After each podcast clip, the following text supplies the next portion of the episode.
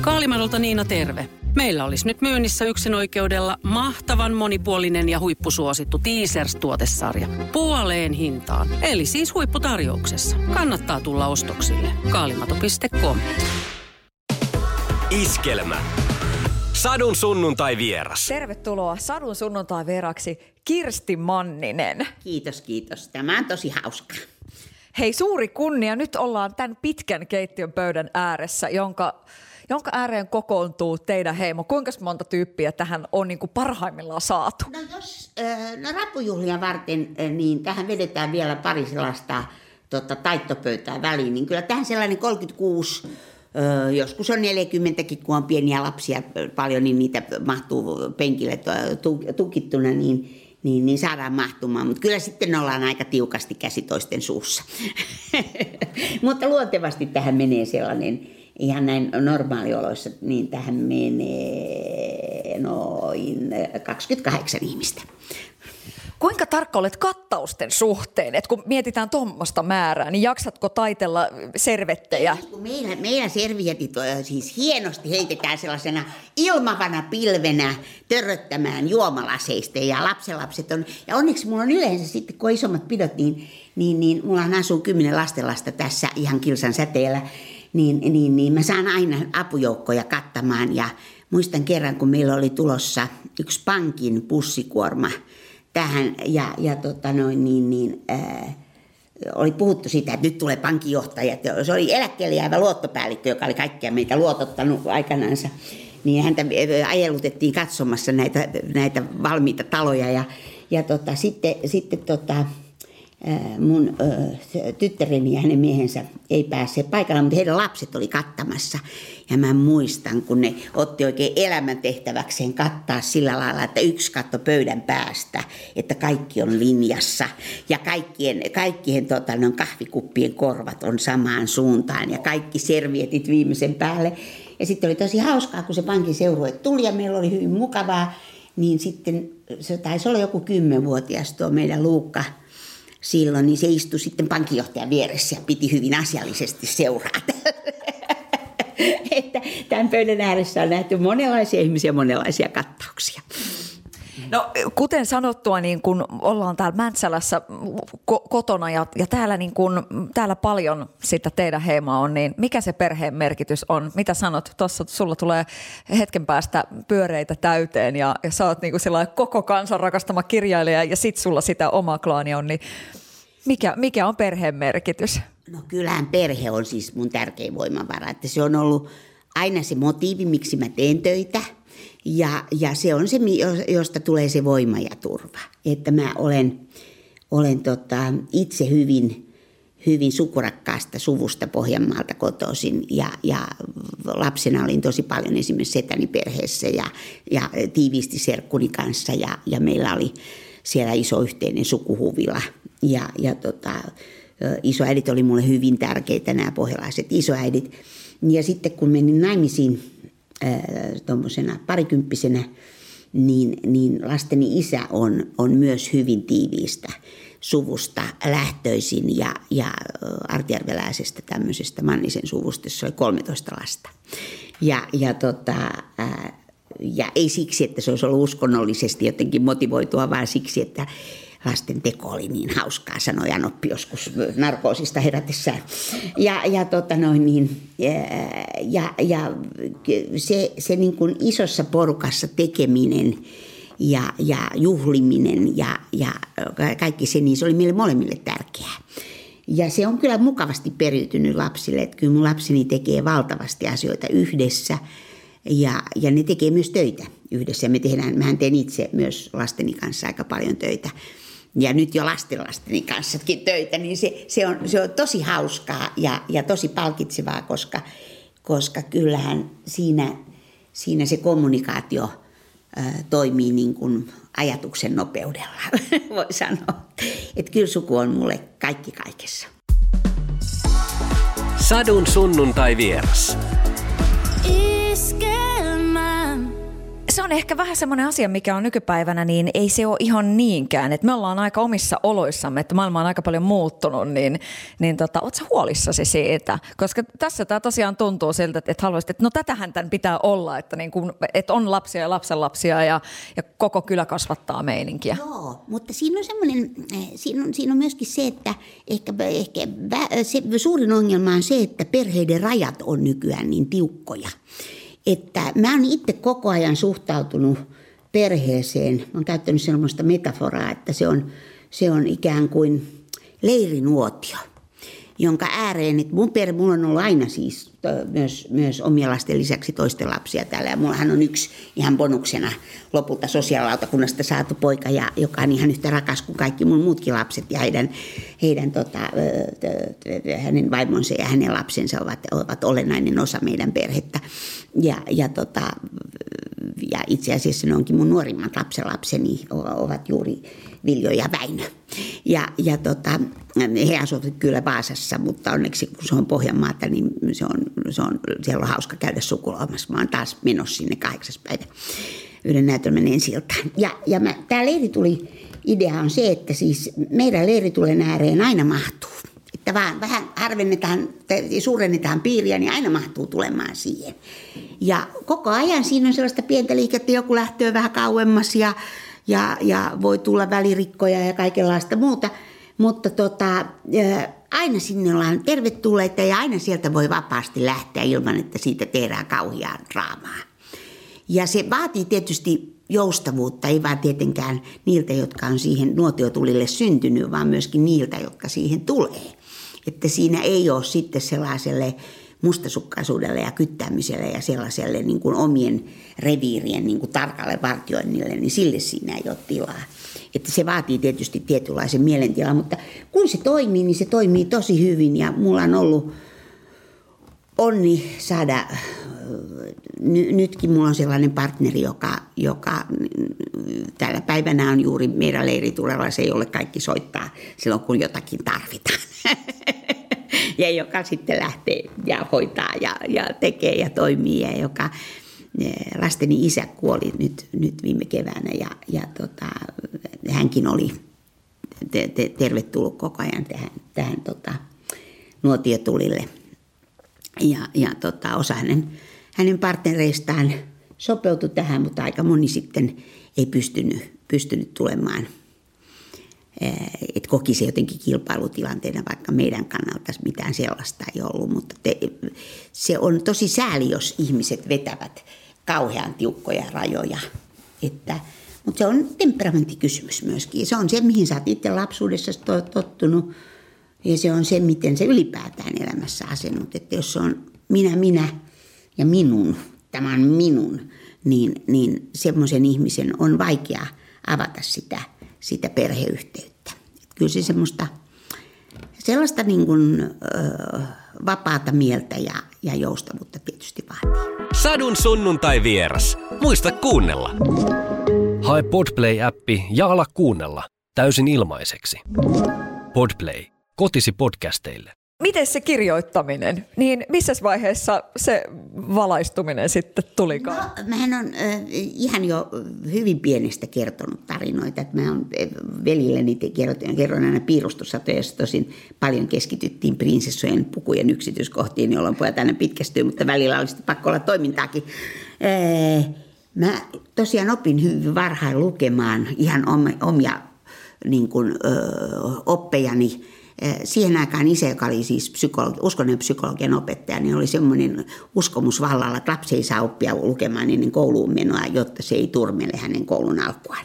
Ja tota, niin mulla ei kotona suosittu mitenkään sitä lukemista, mutta me asuttiin silloin Raahessa, kun mä oon ollut 5-6-vuotias. Ja, ja tota, meidän äidin ö, täti Anna Vuorijoki oli Raahen seminaarin äidinkielen opettaja, joka tarkoitti sitä, että Anna Tädin valtavan isossa kirjahyllyssä oli koko se alahylly täynnä. Kaikki Suomessa ilmestyneet aapiset ja sitten tosi paljon lastenkirjoja. Niin, että mä olin tosi mielelläni, mä olin lastentarhassa siinä lähellä puolipäivää osastolla, niin mä olin tosi mielelläni aina Anna Tärin luona. Ja mä opittelin itse siellä pöydän alla ja tota, lukemaan niistä Anna Tärin aapisista – Ja sitten salasin sen tietysti kotona, että osaan lukea niin, että että mä muistan, isä, joka oli uskonnopettaja, kävi mielellään sunnuntai, pitikin käydä sunnuntai niin kirkossa. Mulla oli kaksi hyvin pientä alle vuoden välein syntynyttä veljää, niin että äiti oli yleensä kotona veljen kanssa. Minä lähdin isän kanssa kirkkoon. Ja sitten on ollut varmaan silloin, silloin tota, olisiko se ollut silloin, kun mä oon ollut kuusivuotias varmaan silloin, eli sen on täytynyt olla kevät-talvella 59 niin, niin otin sitten virsikirjan mukaan vaan kotoa hyllystä. Siellä oli rivi virsikirjoja ja isä keräsi myös vanhoja tämmöisiä ihan 1800-1700-luvun kirjoja. Ja otin sieltä yhden pienen nahkaisen virsikirjan ja lähdettiin kirkkoon ja sitten kun tulee ensimmäisen virren aika, niin mä tajuin, että ei tämä virsikirja. Se oli seitsemän veljestä, josta oli tehty sellainen minipainos. Ja sitten kokosi kevät-talven, niin mä otin aina sen sitten ikään kuin omaksi virsikirjaksi. Ja isä veisasi ja kuunteli e, saarnaa ja minä luin seitsemän veljestä. Se oli niin pientä pränttiä, että tänä päivänä en saisi siitä mitään selvää. Mutta, mutta pienillä, se nuoren ihmisen lapsen silmillä niin hyvin pystyy sitä pientä tosi ohuelle paperille printattua tekstiä lukemaan. Että, että tota, se lukeminen oli mulle niin kuin tosi tärkeää. Ja sitten kun mulla on ADD, niin kuin nyt aikuisiellä on todettu, niin, niin, niin kun mä luen, niin mä en kuule enkä näe mitään muuta, että mä menen niin täydellisesti siihen kirjan maailmaan. No sitten mä menen kouluun. Muutettiin just Orimattilaan, että ihan uusi koulu. Olin onneksi edellisellä päivänä tutustunut pitkälettiseen Jaakosaaren Maijaan, joka asuu vastapäätä. Ja niimesti käveltiin se kaksi kilometriä Käkelän kouluun ja siellä oli semmoinen alakoulun opettaja sitten, joka jo, meille jaettiin ekana päivänä ne aapiset ja mä olin, ennen kuin lähdettiin koulusta, mä olin lukenut sen kannesta kanteen. Eli siinä kävi just niin kuin isä oli sanonut. Ja opettajalla, opettajan mielestä mä olin kaikki, koska sitten kun ruvettiin kirjoittamaan, niin silloin vasta paljastui, että mulla on lukihäiriö. Ja, ja tota, mä tein aivan hirvittävästi kirjoitusvirheitä. Ja, ja tota, mutta siihen aikaan lukihäiriöstä ei oikein tiedetty mitään, että sitä pidettiin vain sitten niin kuin tämmöisenä huolimattomuutena ja, ja, ja hosumisena ja milloin minä, minäkin. Ja jo, sitä olisi pidetty myös tyhmyytenä, jos en olisi lukenut niin hyvin. Että jos opettaja teki virheen lukiessa, niin minä kyllä viittasin ja sanoin, että ei siinä niin lue. Ja sitten tota, no se veti sitten punasta kaikkien mun, mun väärinkirjoitettujen sanojen alle ja me oltiin sodassa se kaksi vuotta aika sujuvasti. First One. Ensimmäinen kyberturvallinen ja käyttäjäystävällinen videoviestinnän ratkaisu Suomesta. Dream Broker. Alanvaihtaja, uusperheen aloittaja, vasta Suomeen saapunut, erosta elpyvä, muuten uutta alkua etsimä. Meidän mielestämme useammalla pitäisi olla mahdollisuus saada asuntolainaa elämäntilanteesta riippumatta. Blue Step Bank. Tervetuloa sellaisena kuin olet.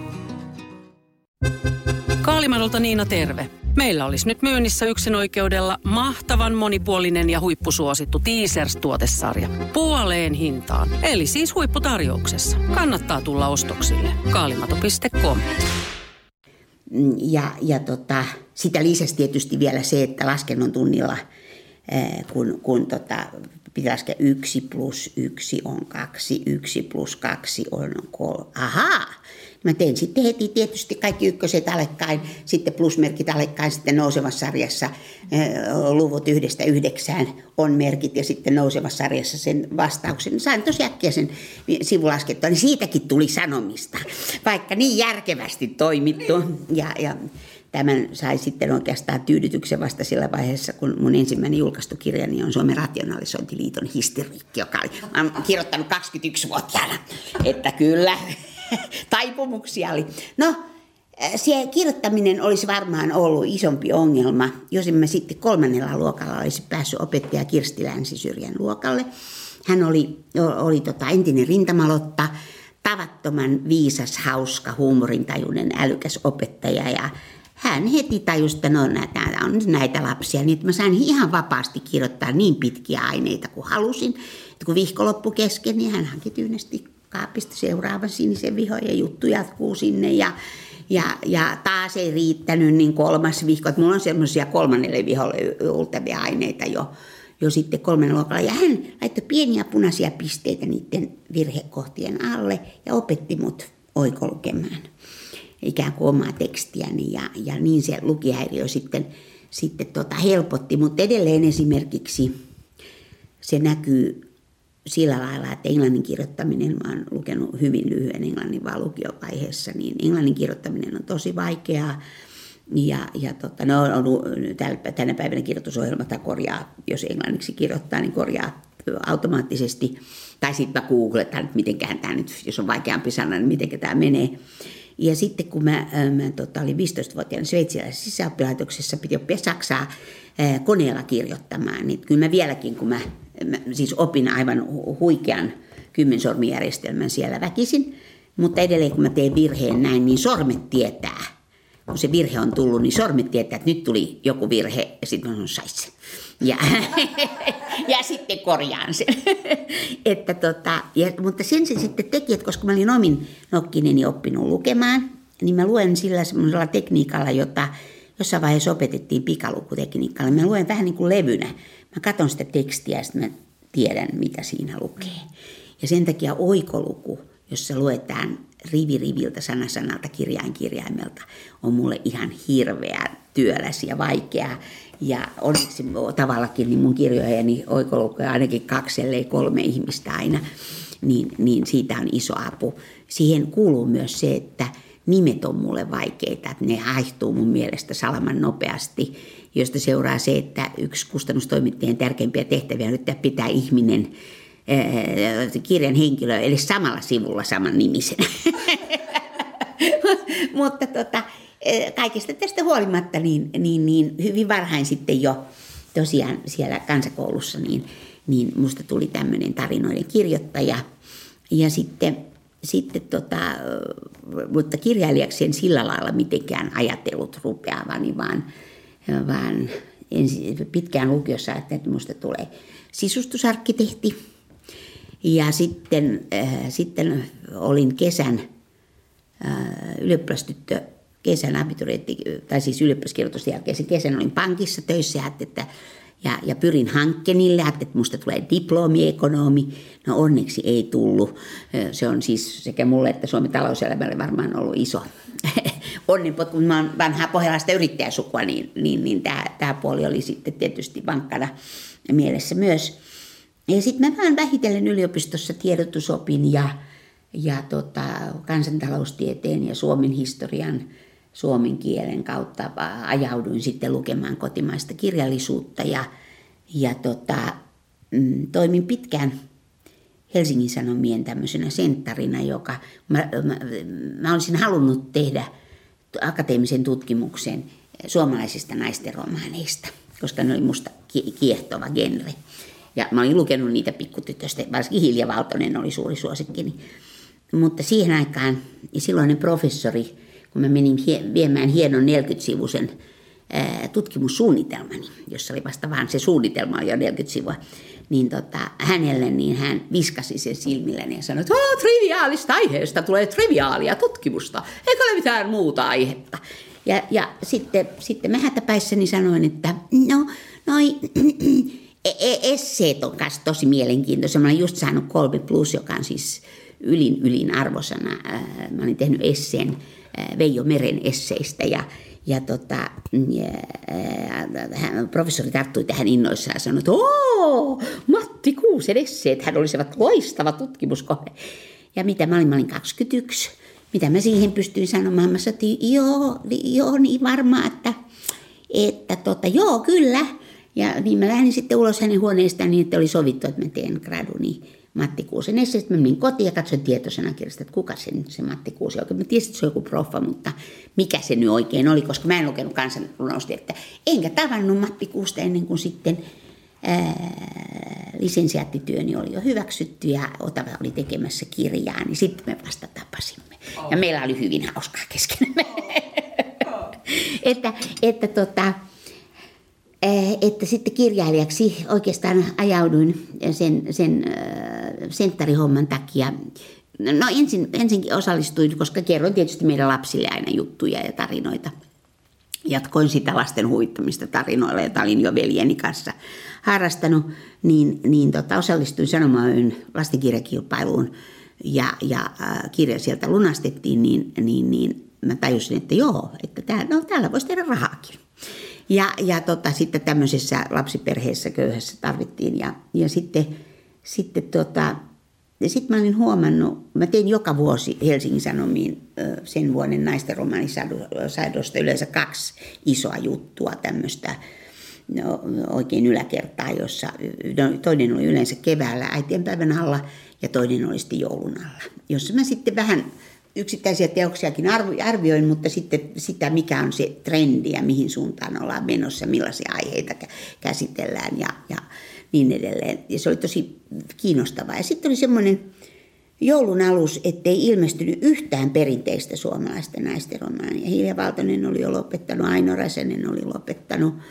Ja, ja uh, Uljaan uuden suomalaisen naisten romaanin niin kuin suuret tähdet, Kaari Utrio ja Laila Hietamies, nekin kirjoitti siinä siksi jouluksi just jonkun tämmöisen amerikkalaistyyppisiä, joku oli, oliko se nyt Nukke vai Ruusulaakso, joku, mikä se oli se Kaari Utrion kirjan nimi ja, ja Laila Hietamiehen kirjan nimi, edes muista, mutta siinä joku eronnut rouvahorto oli mun mielestä Roomassa, vähän silleen punaviidin huuruisesti ja ja mä oikein huolestun, että se ihana perinteinen suomalainen naisten romaani, jossa, jossa reipas nuori nainen rohkeasti ö, paiskii töitä, ylittää rajoja, on solidaarinen lapsille ja vanhuksille ja, ja, ja tota, nousee pahaa vastaan ja saa sitten palkkioksi jonkun mukavan, mukavan tohtorin, pehtorin, insinöörin tai vastaavan, vastaavan prinssin, niin, niin tämä laji on nyt jotenkin ihan surkastumassa. Että on se sääli, koska,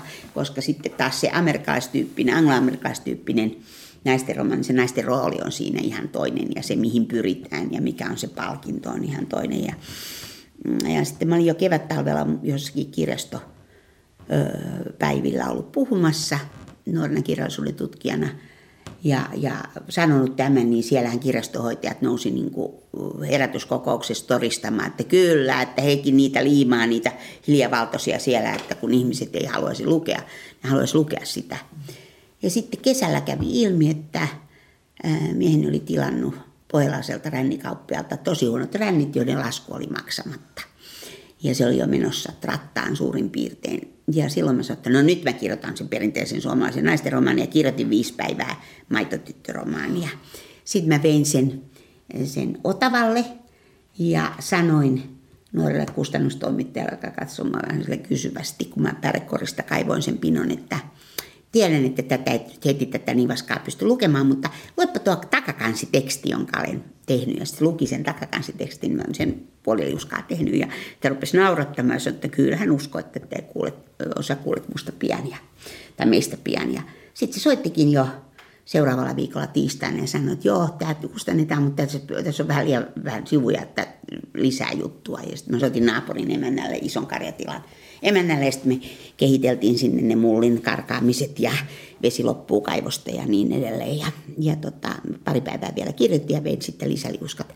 Mutta siinä vaiheessa, kun mä allekirjoitin sitten kustannussopimus, sitten oli jo tavan isompia herroja paikalla. Ja, ja sanoin, että niin, että säkö teet väitöskirjaa? Mä sanoin, joo, joo kyllä.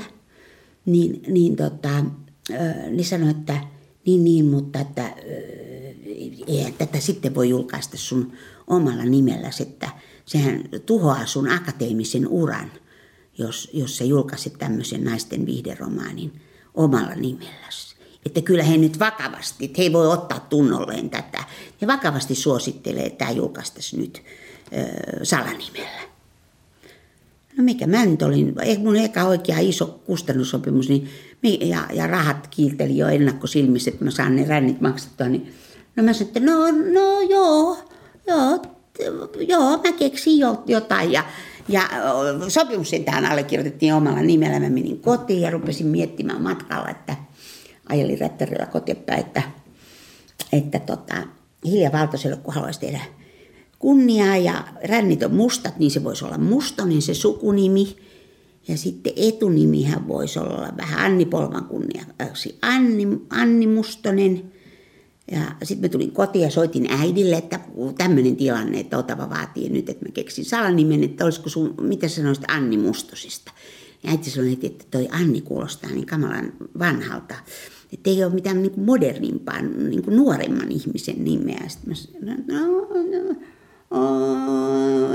no, Enni Mustonen, miltä se kuulostaa. Äiti sanoi, että paljon paremmalta, heti paljon pirteempi.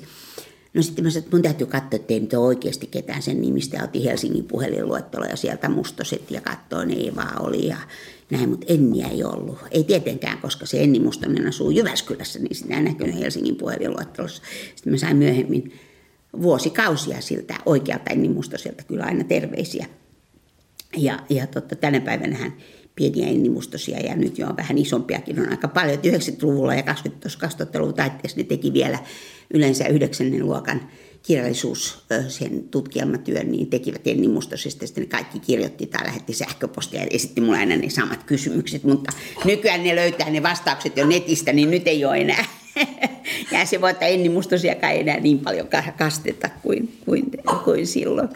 Mutta tota, niin, musta tuli sitten äh, kirjailija ja, ja sitten musta tuli Enni Mustonen. Että, että olin mä toki kirjoittanut siis julkaissut jo siihen mennessä, kun mä ensimmäisen Ennini kirjoitin, niin niin, niin sen rationaalisen historian jälkeen olin tehnyt kaksivitosena Mäntsälän piteen historiasta 1800-luvun yhteiskuntaosuuden ja, ja tämmöisen kansatieteellisen osuuden siihen, siihen kolmiosaiseen kirjasarjaan, että, että tota, eihän se siis julkaisukelpoisen tekstin tekeminen tietenkään mitenkään niin kuin, ja isojen tämmöisten kirjankokoisten juttujen tekeminen mitenkään niin kuin outoa ollut, mutta se, että hyppäsi tänne fiktion puolelle, niin se tuli, tuli sitten näistä sen, sen satukirjan pohjalta näistä ränneistä. Oh. Sadun sunnuntai vieras. Miten sinä olet yhdistänyt äitiyden ja sen työn, joka sitten vaatii sitä, että siihen pitää oikeasti uppoutua. No, et, et saaks, onko sua saanut niin kuin vähän keskeyttää, että äiti, mulla olisi tämmöinen juttu? Joo, kyllä. No mä tämän, mulla on ollut tämä huono äititaktiikka. Eli tosiaan, kun, kun mulla on se ADD ja kun mä keskityn työhön, niin, niin kyllä mut voi keskeyttää, mutta multa saa aina sen, joo joo, saman vastauksen, jota lapset sitten et, et onneksi meillä on ollut aina niin iso lapsijoukko tässä ja isommat on pitänyt pienemmistä huolta. Niin että, ja, ja mullahan oli sitten silloin väitöskirjan teko vaiheessa meillä oli kotona apulainenkin päivä, päivällä, puolipäivää tekevä apulainen, joka hoiti huusholle. Ja sitten täytyy sanoa, että eläinlääkäri Manninen piti aika hyvää huolta jälkikasvusta, että lapset oli tosi paljon silloin alle kouluikäisenä, niin isänsä mukana myös sairaskäynneillä ja niin edelleen. Että tota, et, ja sitten tosi paljon mä kirjoitin öisin. Ja, ja, tai heräsin tosi varhain aamulla kirjoittamaan niin, kuin lapset heräs.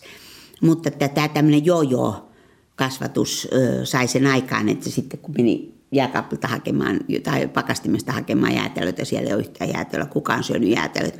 No itsehän annoit luvan ja, ja tota noin, niin paljon tapahtui asioita, joista en, en tiennytkään, että olin antanut luvan, mutta varmaan olin. Että tota, et kyllä, kyllähän meillä, meillä se, se lapsiparat oli aika lailla heitteillä, että, että sitten kaikesta huolimatta heitteillä, että, että tota, mutta ei ne nyt sitä hirveän katkeruudella muista, että niillä oli kuitenkin aina turva toisistaan. Sitten mun veljen peri asuu tuossa 300 metrin päässä, että sieltä sai turvaa ja apua sitten jo, jo siinä vaiheessa, kun aviorokuvio oli päällä ja mä olin yksinhuoltaja, niin, niin, niin tota, jos joutui olemaan poissa, niin, niin, niin meidän nuorimmainenkin pitti sinne hoitoon, että, että tota, lapsista tuli hyvin omatoimisia, että meidän just Kuopus Seppo, niin jos se rupesi mikroatonissa nakkeja lämmittämään, siinä oli semmoinen, silloin se mikroatonissa oli semmoinen niin kuin minuuttitoiminto, ne oli paljon hitaampia kuin nykyuunit. Ja sitten oli semmoinen 10 minuutin toiminto. Ja sitten kun se näin ylhäällä käsi pystyssä, en se nähnyt, niin se aina välillä veti sen, sen 10 minuutin nakin, joka sitten kyllä savus. Mutta, mutta aika usein se osui siihen minuutin nakkiin myös, että, että tota, sillä lailla se, se meni se meidän lasten lapsuus. Öö, mutta ADDlle on tyypillistä se, että ihminen tekee todella tehokkaasti ja intensiivisesti sitä, mistä se on kiinnostunut. Mutta jos se ei ole jostakin asiasta kiinnostunut niin kuin rutiineista, niin, niin ne on sille hirveän vaikeita. Ja, ja se kyllä näkyy tänäkin päivänä, pikkuhiljaa siihen on tietysti oppinut. Mutta täytyy sanoa, että kyllä, kyllä nykyisessä elämäntilanteessa mies, joka huolehtii siitä, että meillä on ruokaa pöydässä ja käy kaupassa ja että asiat tulee hoidettua ja lähdetään ajoissa ja ollaan ajoissa paikalla, niin, niin onhan se, se, se on, se on taivahan lahja. Nykypäivän äidithän usein tuovat esille sitä loputonta riittämättömyyden tunnetta, niin miten sä oot seurannut tätä keskustelua, kun, kun miettii sitä, että on, on niin kuin pitää joka suunnassa edetä ja, ja olla jotenkin niin kuin, olla hyvä kaikessa ja pitäisi kodin kiiltää ja pitäisi lapset olla viimeisen päälle. Mutta sitten kuitenkin, että tavallaan tämä yhteiskunta vaatii meiltä aika paljon ja sitten tulee nimenomaan, että äidit puhuu tästä riittämättömyydestä. Joo, se on, siis meihin, mehän kannetaan sisällämme e, esiäitiemme ihanteita edelleen. Ja, ja yksi semmoinen illuusio on se, että, että elämää pitäisi hallita. Elämää ei voi hallita. Minun täytyy sanoa, että silloin kun ihmisillä on ö, yksi tai ö, ei ole yhtään lasta tai on yksi tai kaksi lasta, niin on vielä se, on mahdollista ylläpitää sitä illuusiota, että, että, tota, että mä hallitsen elämää. Ja kun siitä, jos ei siitä illuusiosta luovu, jos ei elämä pakota siitä illuusiosta luopumaan, niin silloin se niin kuin 24-tuntinen tota, hallinnan pakko, niin se on todella rankkaa, jos sun pitää koko ajan ikään kuin täydellisesti hallita kaikki asiat niin töissä kotona kuin, kuin tota, ihmissuhteissa, suhteessa omaan ulkonäköön, terveyteen ja niin edelleen. Mutta mun täytyy sanoa, että kun viimeistään kolmannen ja lapsi, että, että paras, hullua kyllä, niin paras tapa niin kun helpottaa tätä stressiä on, jos mahdollista, niin, niin saada useita lapsia. Eikä niitä tarvitse kaikkea itse synnyttää, niitä voi sitten keräillä myös ihan, ihan tota, maailmassa on paljon lapsia, jotka, jotka tarvitsevat turvaa ja läheisyyttä. Niin kolmannen lapsen jälkeen viimeistään tajuaa, että elämää ihan oikeasti ei voi hallita. Ja se, se sama oivallus ulottuu, se, se näkyy tietysti ensin siinä kodin, kodin niin kuin, järjestyksessä ja siivouksessa ja aikatauluissa pysymisissä ja, ja tällaisissa asioissa, mutta sitten se heijastuu myöskin siitä, miten sä suhtaudut itseesi ja omaan uraasi ja työelämään ja, ja, ja tota, ö, oman ulkonäköösi, oman vanhenemiseesi.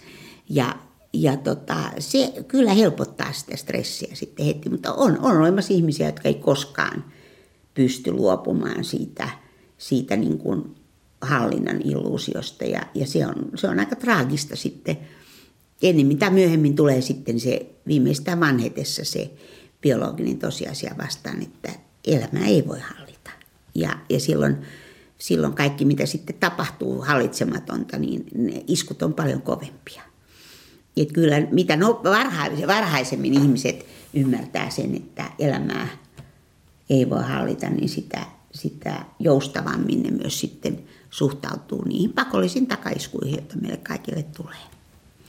Ja tähän mä uskon. Ja sen takia ää, kyllä mun elämää ainakin helpotti sitten, kun meillä oli jo riittävän monta lasta, niin, niin, niin sen ymmärsi, että no tämä on nyt tällaista, että tulee vielä sekin päivä, jolloin sitten, sitten kukaan ei ole pudottanut lattialle mitään koko päivänä.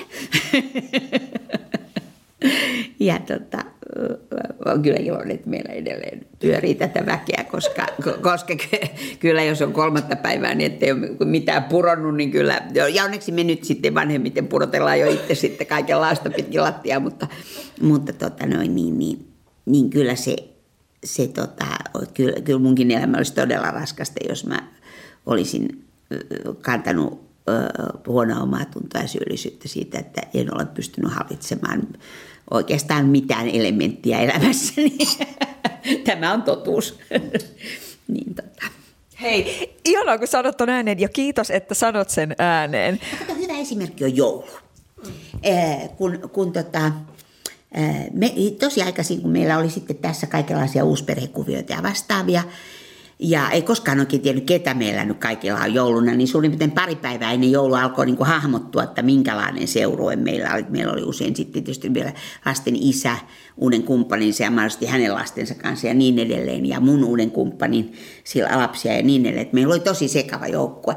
Niin mä otin sen taktiikan jo sitten varhaan, että ensinnäkin joulusiivoukseen riittää se, että sytytetään, sammutetaan valot, sytytetään kynttilät – koska siis kun se jengi vyöryy sisään, kaikki on joka tapauksessa lattia rahisee, et, niin ne, ne ei ole jouluoljet, vaan jotain vastaavaa. Et sammutetaan valot, sytytetään kynttilät, levitetään hyasintteja ympäri, jos ei joku ole hyasintila-allerginen. Ja, ja tota, nautitaan siitä, siitä tota, fiiliksestä, joka tulee. Ja sitten mä kysyin kaikilta, että mitä, mistä sun joulufiilis tulee ja mitä jouluruokaa sä haluat. Ja jos oli sellaisia jouluruokia, että ei kukaan halunnut, niin niitä ei laitettu. Ja jos jatkuvasti äh, tota, englantilaisia hedelmäkakusyöjiä oli vain minä, niin mä lopetin sen englantilaisen hedelmäkakun erittäin työlään tekemisen. Ja, ja tota, sillä lailla joulu on tietysti mielessä vähän pelkistä, mutta se on joka kerta kuitenkin, kun on erilainen jengi koossa, aina vähän erilainen, elämäntilanne erilainen, niin se, se tota, tehdään sen näköinen joulu, kun näille ihmisille on tärkeää. Että, että, että jollekin oli tosi tärkeä joulurauhan julistus. Silloin mentiin erikseen viettämään joulurauhan julistusta kaikilla seremonioilla johonkin toiseen huoneeseen, että muu porukka saattoi hillua ja niin edelleen. Ja, ja tota, se vähensi ihan hirmuisesti, että mäkin olin vielä pari lapsen jälkeen tiukka joulun suorittaja. Ja, ja nyt mä oon selkeästi jo vuosikymmeniä niin, niin tota, antanut periksi ja oppinut myös delegoimaan. Ja, ja sitten mä oon aina sanonut, että meille ei lasten eikä kenenkään tarvitse tulla joulu rekvisiitaksi. Eli, eli mulla ei ole sellaista jouluaikataulua, johon, joka edellyttää sitä, että tietty määrä tietyt ihmiset seisoo käsilipas ikään kuin henkisesti olemassa mumman joulurekvisiittana. Että kaikki saa tulla silloin, kun ne haluaa – Joulu on pitkä aika, se alkaa meillä, kun meillä laitetaan joulujunarautaa yleensä ensimmäisenä adventtina suurin piirtein pystyyn. Ja se lähtee sitten laskiaisena vasta pois. Niin, niin, siihen väliin, niin, niin ihan, että, että kun meilläkin on tosi paljon porukat ollut sitten välillä ulkomailla ja välillä, välillä kumppaninsa, esimerkiksi aattona kumppanin luona tai, tai jossain muualla. Että tänä päivänä niin tietysti vähän jo serkkukeron takia sitten mielellään kokoontuu siihen joulupukkihetkeen viimeistään tänne, mutta, mutta, mutta mä en ole koskaan sitä, sitä niin kuin pakkoa tuntenut, enkä, enkä tota, meille esimerkiksi se haudalla käyntitraditio, me käytiin silloin, kun meidän lastenhoito täti oli kuollut, hoitoisä ja hoitotäti oli kuollut, niin me sitten lähdettiin meidän Katri, joka on mun vanhin ja joiden hoito isovanhemmat nämä oli, niin hänen kanssaan sitten myöhään aattoiltana ajateltiin, että no mepäs lähdetään haudolla käymään. Kun me oltiin koskaan käyty haudolla, niin meillä oli pitkävartiset saappaat ja taskulamput ja lumilapiot ja kynttilät ja kaikki. Sitten me tullaan, lähestytään Mäntsälän kirkkoa ja tieverukset on täynnä autoja. Me oltiin ihan että no mitäs täällä nyt. Ja sitten mennään sinne kirkkomaalle, joka oli siis valaistu. Se oli siis satoja, tuhansia kynttilöitä ja valtavat auratut tiet ja väkeä tiet musta. Ne oltiin sillä, että no aha. ja sitten me marssittiin sinne hautausmaan toiseen laitaan Tyynitädi ja Lauriseden haudalle ja, ja laitettiin ne kynttilät ja tajuttiin, että tämä hyvin olennainen osa tosi monen perheen joulutraditiota, niin me ei ole koskaan – me ei ole koskaan vielä päästy tähän mukaan. Mutta tota, nyt tänä päivänä kun lapsia, sitten kun tuli, Katrikin sai pienet poja, poikansa ja muuta, niin, niin, niin ei tämä hautausmaarituaali, me muistetaan niitä ihmisiä täällä ja sytytään täällä ne ihmiset, niille ihmisille kynttilä täällä. Että ei se vaadi sitä, että me, me tota, äh, ajetaan sinne, sinne tota, niin kuin, väkisin ikään kuin muistamaan sinne tiettyyn paikkaan, koska ne muistot on kuitenkin meidän sydämissä. Et, et, kyllä se semmoinen niin kuin pakot, pakottomat suurpyhät ja et, et rituaalit on tärkeitä, mutta ne, ne voi sopeuttaa aina siihen, siihen elämäntilanteeseen ja niihin ihmisiin, joiden kanssa sitä rituaalia viettää. Ja, ja tota, silloin sitä stressiä, sitten sellaista täydellisen hallitsemisen stressiä ei, ei tule. Että mä siis käytän joulun alla ää, ainakin vuorokauden se joulujunaradan rakentamiseen, koska se on meille kaikille tärkeä joulun, joulun elementti. Mutta tosiaan joulusiivouksella niin en käytä, voin sanoa, että en pätkääkään. että tässä, tässä se ero on aika merkittävä. Sadun sunnuntai vieraana Kirsti Manninen. Jos nyt mennään siihen suosikkisarjaan, y- yksi semmoinen, joka on niin, niin kansan rakastama, tietysti syrjästä katsojan tarina. Tässä nyt tota, itse on äänikirjoina lukenut Vieno Aaltosen tarinaa ja näin poispäin, niin mitä, mitä voit paljastaa, milloin on syntynyt Vieno Aaltosen, kuka hän on, mistä löytyy inspiraatio häneen? No itse asiassa se on sieltä jostain 2000-luvun alusta. Mä tein Topeliuksesta, oikeastaan se alkaa siis Iidan eli Vienan isoäidin tarinasta. Mä tein Topeliuksesta näytelmää sipolaisille ja, ja äh, koska mä oon kotimaisen kirjallisuuden desantti, niin mulla oli jo valmiiksi metrin verran Topeliusaiheista äh, elämäkerta ja, ja tutkimus ja Topeliuksen omat kootut tietysti tuolla ylhäällä tornissa kirjastossa. Ja, ja sitten mä vielä vähän haalin lisää. Ja sitten mä tajusin yhtäkkiä, että hetkinen, täällä seikkailee nyt joku Irene – joka on sekä Topeluksen omissa muistelmissa että sitten Topeluksen tyttärenpojan Paul Nybergin kirjoittamissa muistelmissa elämäkerrossa ja niin edelleen sivualasta. Onneksi Irene olisi täällä tai ilman Ireneä emme olisi selvinneet. Ja mä olin, että kuka, kuka se hemmetin Irene tämä nyt on, että kun, kun, kun ö, vaimo on Emili, tyttäret on Aini ja Toini ja, ja Eeva, kuka on Irene? No sitten oli semmoinen ruotsinkielinen kuva – kuvaelämäkerta Topeliuksesta ja siellä oli poikkeuksellisesti semmoinen henkilöhakemisto, jossa oli aina ihmisen koko nimi. Irene oli Irene Bergström ja lyhyt selostus, että hän oli Topeliuksen perheen palvelijatar silloin Östersundemin aikoihin Björgudenin huvilassa.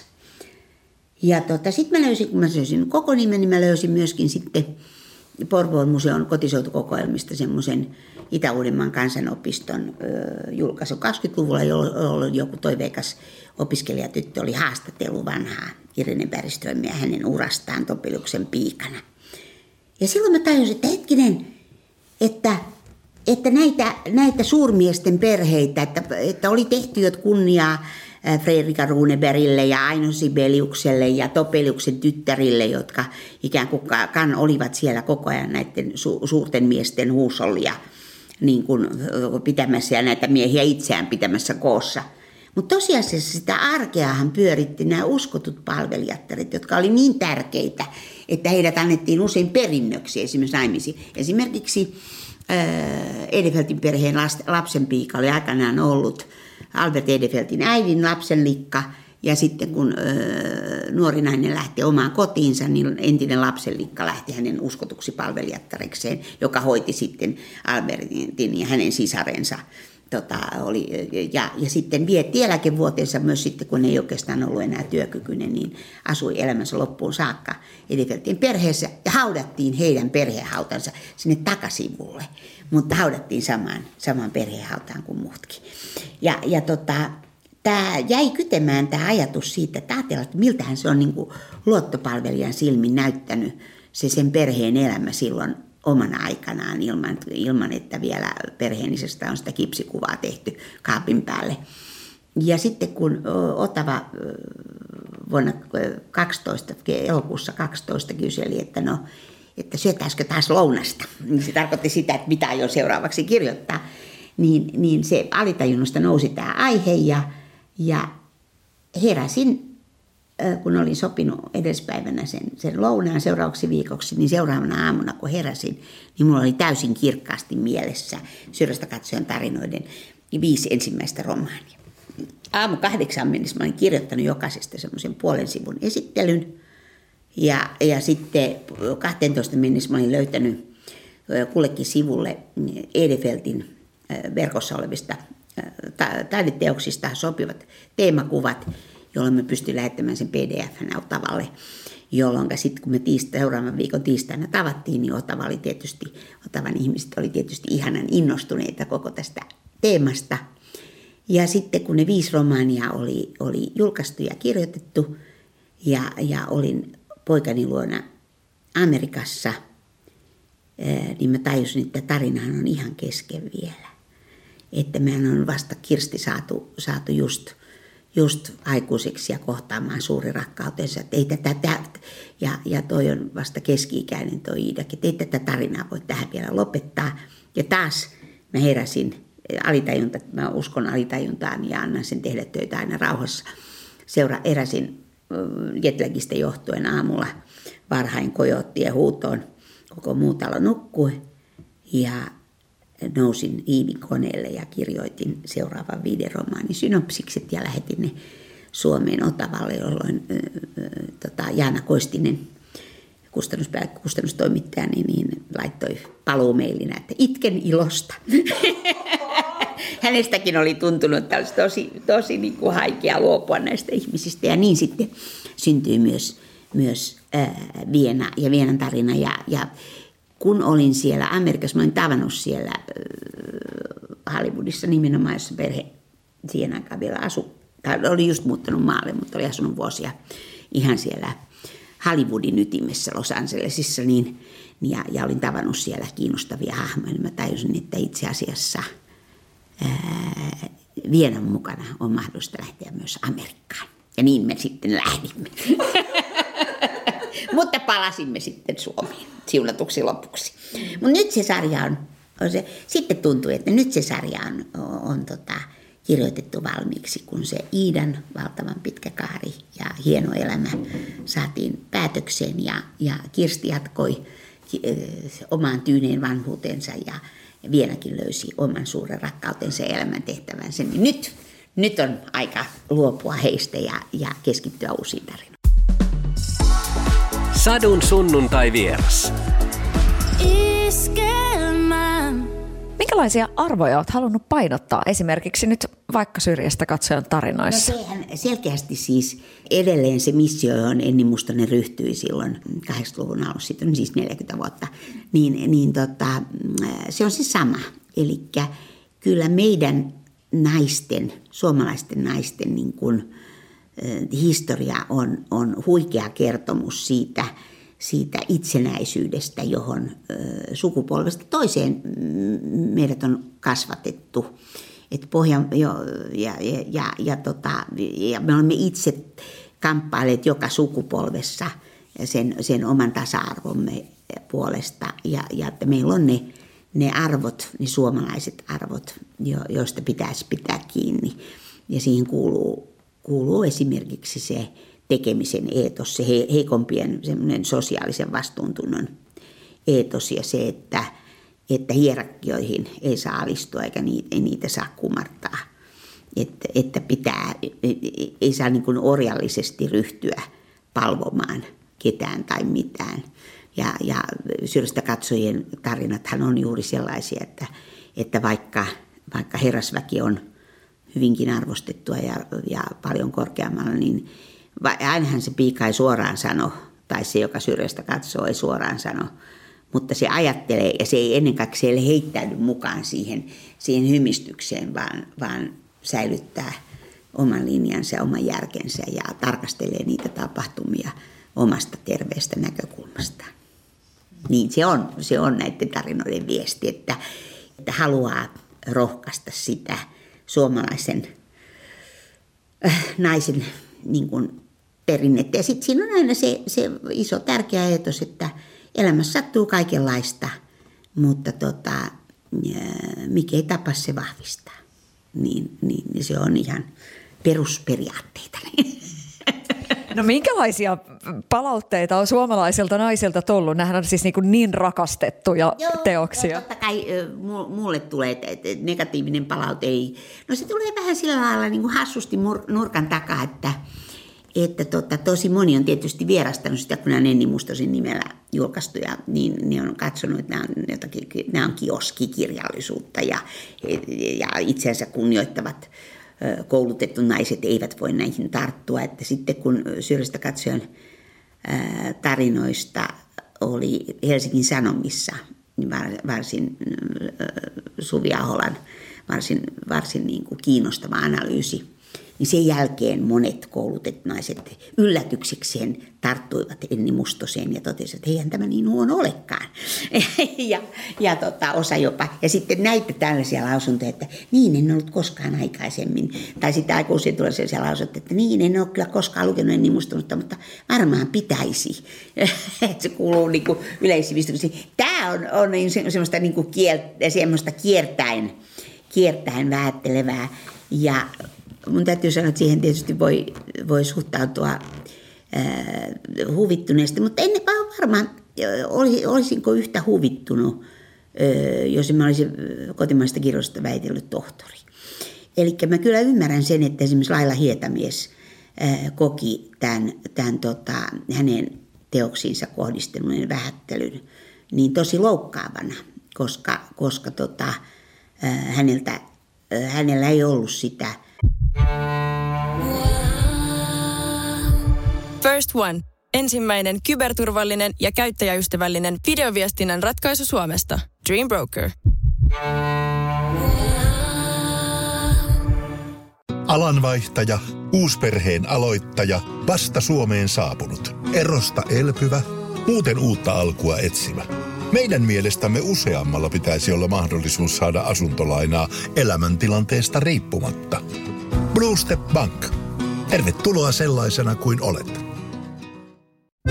Kaalimadon parempi yrittäjäpuolisko Niina tässä hei. En tullut teitä kiusaamaan, vaan kertomaan, että meidän suuren suosion saanut Teasers-tuotesarja on nyt huipputarjouksessa. Eli puoleen hintaan. Yksin oikeudella Kaalimadolta sitä koulutuksia ja tutkinnon antama itsevarmuutta sitten, joka esimerkiksi Kaari Utriolla, joka on, on historian maisteri, niin, niin, niin ei hänen ei hänen teoksiaan myöskään sillä lailla ole yhtä paljon vähätelty kuin esimerkiksi Laila Hietamien teoksia. Puhumattakaan sitten Hilja Valtosen tai, tai Anni Polvan teoksista, joihin on, on ja monen, monen muun.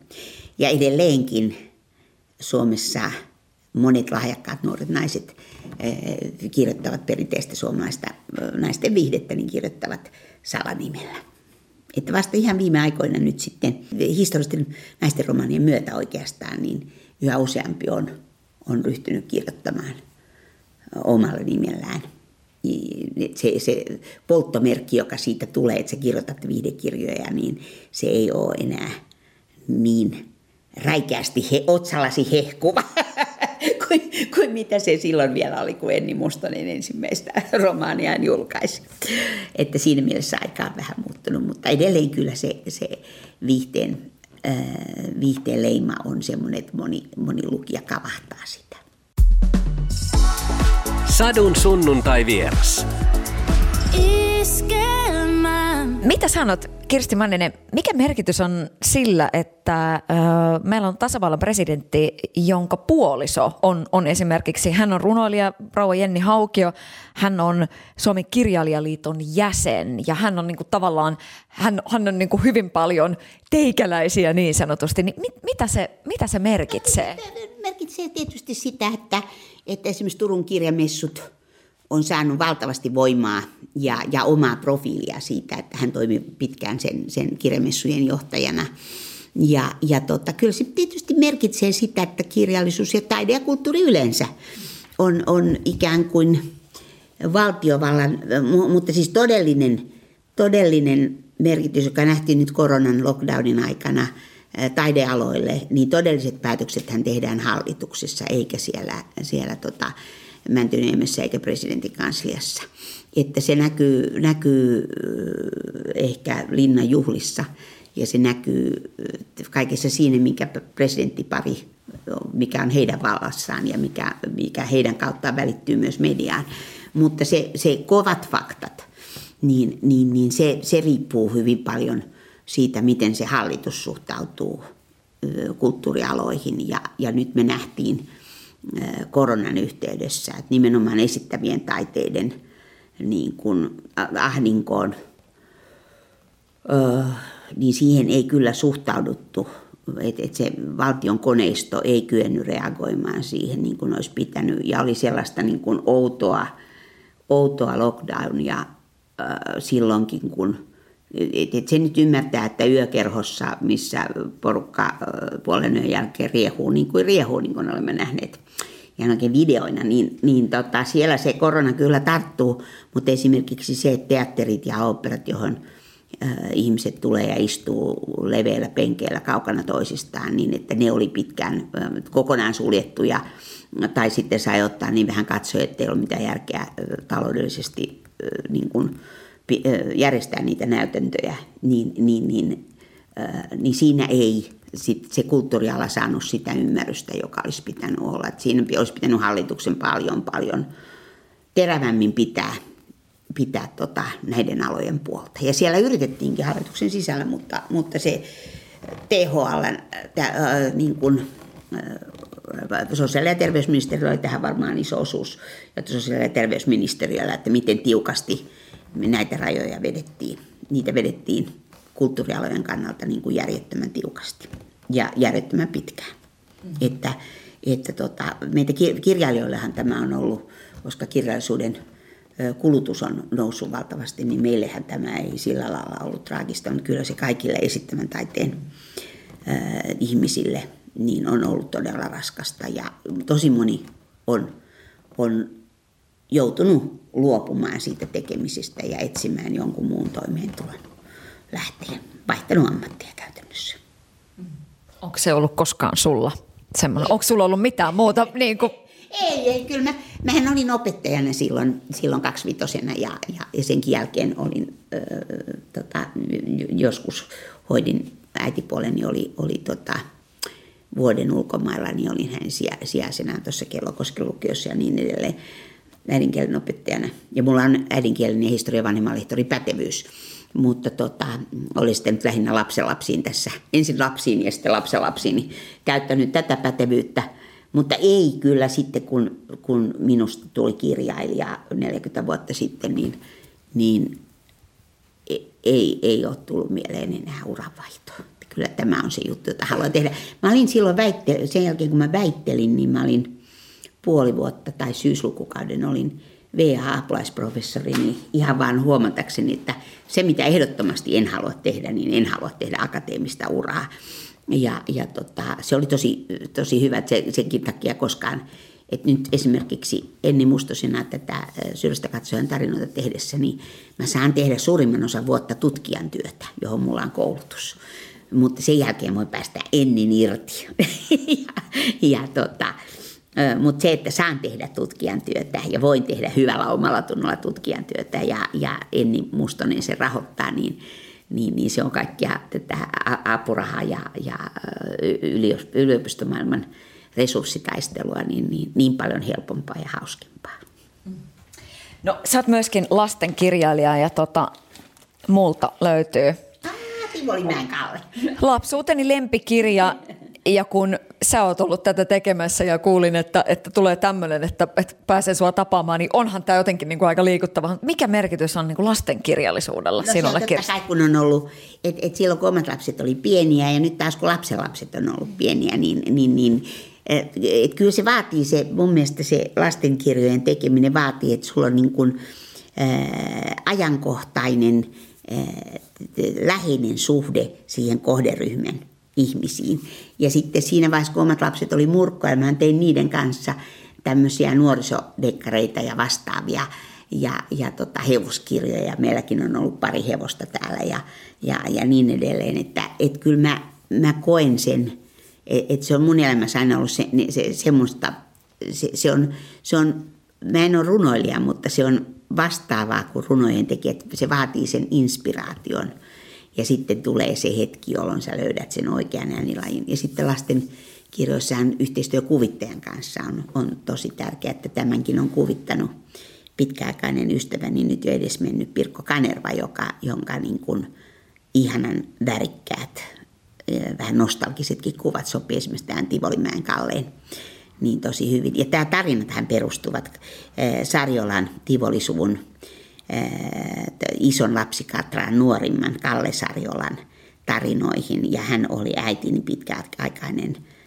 miesystävä ja avomies. Ja, ja Kalle Setä oli olennainen osa perhettämme, että itse lapsena nautin näistä tarinoista, joita silloin jo kuulin, tai teininä, ja sitten kun omat lapset syntyivät, niin Kalle Setä oli ihan olennainen osa lasteni maailmaa. Ja kaikki nämä jutut hän on kertonut meidän lapsille moneen kertaan. Ja, ja opettanut esimerkiksi meidän lapsia ää, tota, ää, seisomaan käsillään, koska Kallehan oli siis, siis se oli lapsesta saakka kasvanut siinä, siinä että heillä oli, kun täällä juuri Tivolimäellä, niin oli näitä sirkustaiteilijoita, niin niitä, ne myöskin talvehtivat heillä, että, että hän on niin kuin täysin kasvanut siihen maailmaan.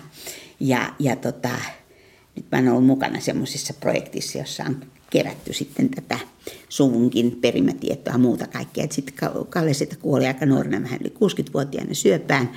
Ja kun tiedettiin, että aika on enää pari kuukautta, niin sitten kävin äh, haastattelemassa häntä tästä lapsuudesta ja koko hänen elämästään, koska hänen nuorin tai ensimmäinen lapsenlapsensa oli silloin vasta muutaman kuukauden ikäinen ja halusin, että ne tarinat säilyvät hänen omalla tavalla, ihanalla tavalla. Hän on loistava kertoja niin kerrottuna myös sitten hänen jälkipolvilleen. Ja, ja tosiaan tämä on hyvin vahvasti Kallen, Kallen kertomia tarinoita ja, ja, ja tota, ää, tätä kirjaa oli tosi ihana tehdä. Sadun sunnuntai vieras. Sä olit Kirsti mukana vastikään Elämäni biisiohjelmassa ja Beach Boysin Good Vibrations oli sun biisi. Sanoit, että joko aamu se laitetaan soimaan, ja, että sillä laitetaan niin päivä käyntiin. Mikä on paras tapa, Kirsti Manninen, tähän niin kauneiksi lopuksi, mikä on paras tapa tukea sitä omaa inspiraatiota? Mitä sanot? No kyllä se musa on aika hyvä, mulle ainakin, että tota... Yeah ja sitten tarvitaan luovaa joutilaisuutta aina välillä, että täytyy, täytyy ikään kuin vähän pitkästyä. Ja, ja esimerkiksi pitkät automatkat, jos on usein niin, että joko mä istun kyydissä tai itse ajaa yksin autossa, niin on sellaisia, että, että mieli, kun auton ajaminen on mulle kanssa aika rutiini hommaa, niin, niin, niin mieli alkaa siinä tuottaa ideoita ja ajatuksia. Ja sitten ihan semmoinen riippumatossa makaaminen, luova joutilaisuus, niin, niin se on se, jossa, jossa tota, ää, alkaa tehdä mieli tehdä jotakin. Niin, niin, niin kyllä se on se, joka sen inspiraation kaikkein parhaiten. Ja sitten pitää vaan, mutta siis ei voi jäädä esimerkiksi kirjoittajana odottamaan inspiraatiota, koska sitten tulee se tyhjän ruudun ja valkoisen paperin kammo. Että kyllä myös siihen liittyy se, että sitten kun on saanut sen idean, niin sitten sitä pitää ruveta vaan tekemään. Ja tehdä se ensimmäinen versio. Loistavana konekirjoittajana, niin mulla on se, se helppoa, että mä voin tehdä sen ensimmäisen version, istua koneelle aamulla ja katsoa ruudulta, mitä mä ajattelin. Ja sen jälkeen sitä pystyy muokkaamaan loputtomasti, että jos on hirveän työlästä esimerkiksi tehdä tekstiä, niin tuntuu sitten, kun oot suurella vaivalla liuskan verran kirjoittanut, niin tuntuu kauhealta pyyhkiä se kaikki pois ja aloittaa jostain, huomaat, että ei kyllä tämä olikin parempi näin. Mutta kun mulla se käy niin nopeaa, niin mä oon saman tien sivun alussa ja kirjoitan jo siihen päälle ja käyn sitä tekstiä ja muuta. Että, että se, se tota, työhön ryhtyminen on sitten sen, sen inspiraation toteuttamisen kannalta aivan olennaista. Että vaikkei nyt niin edes mennyt lasten isä tapas sanoa, että laitetaan valeeseen. Niin, joka tarkoitti sitä, että sitten se oli vain yhdellä naulalla kiinni ja putosi jossain vaiheessa. Mutta, mutta tota noin, niin, niin siinä on kuitenkin vinha perä, että, että tota, kun ruvetaan tekemään jotakin, niin se pitää ensin hahmottaa ja sitten, sitten ruveta vaan tekemään, niin kyllä se siitä syntyy. Sadun sunnuntai vieras. Muista kuunnella. Hae Podplay-appi ja ala kuunnella täysin ilmaiseksi. Podplay. Kotisi podcasteille.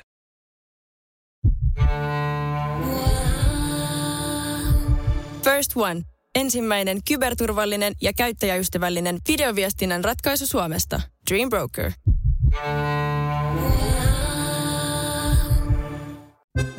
Kaalimadon parempi yrittäjäpuolisko Niina tässä hei. En tullut teitä kiusaamaan, vaan kertomaan, että meidän suuren suosion saanut Teasers-tuotesarja on nyt huipputarjouksessa. Eli puoleen hintaan. Yksin oikeudella Kaalimadolta.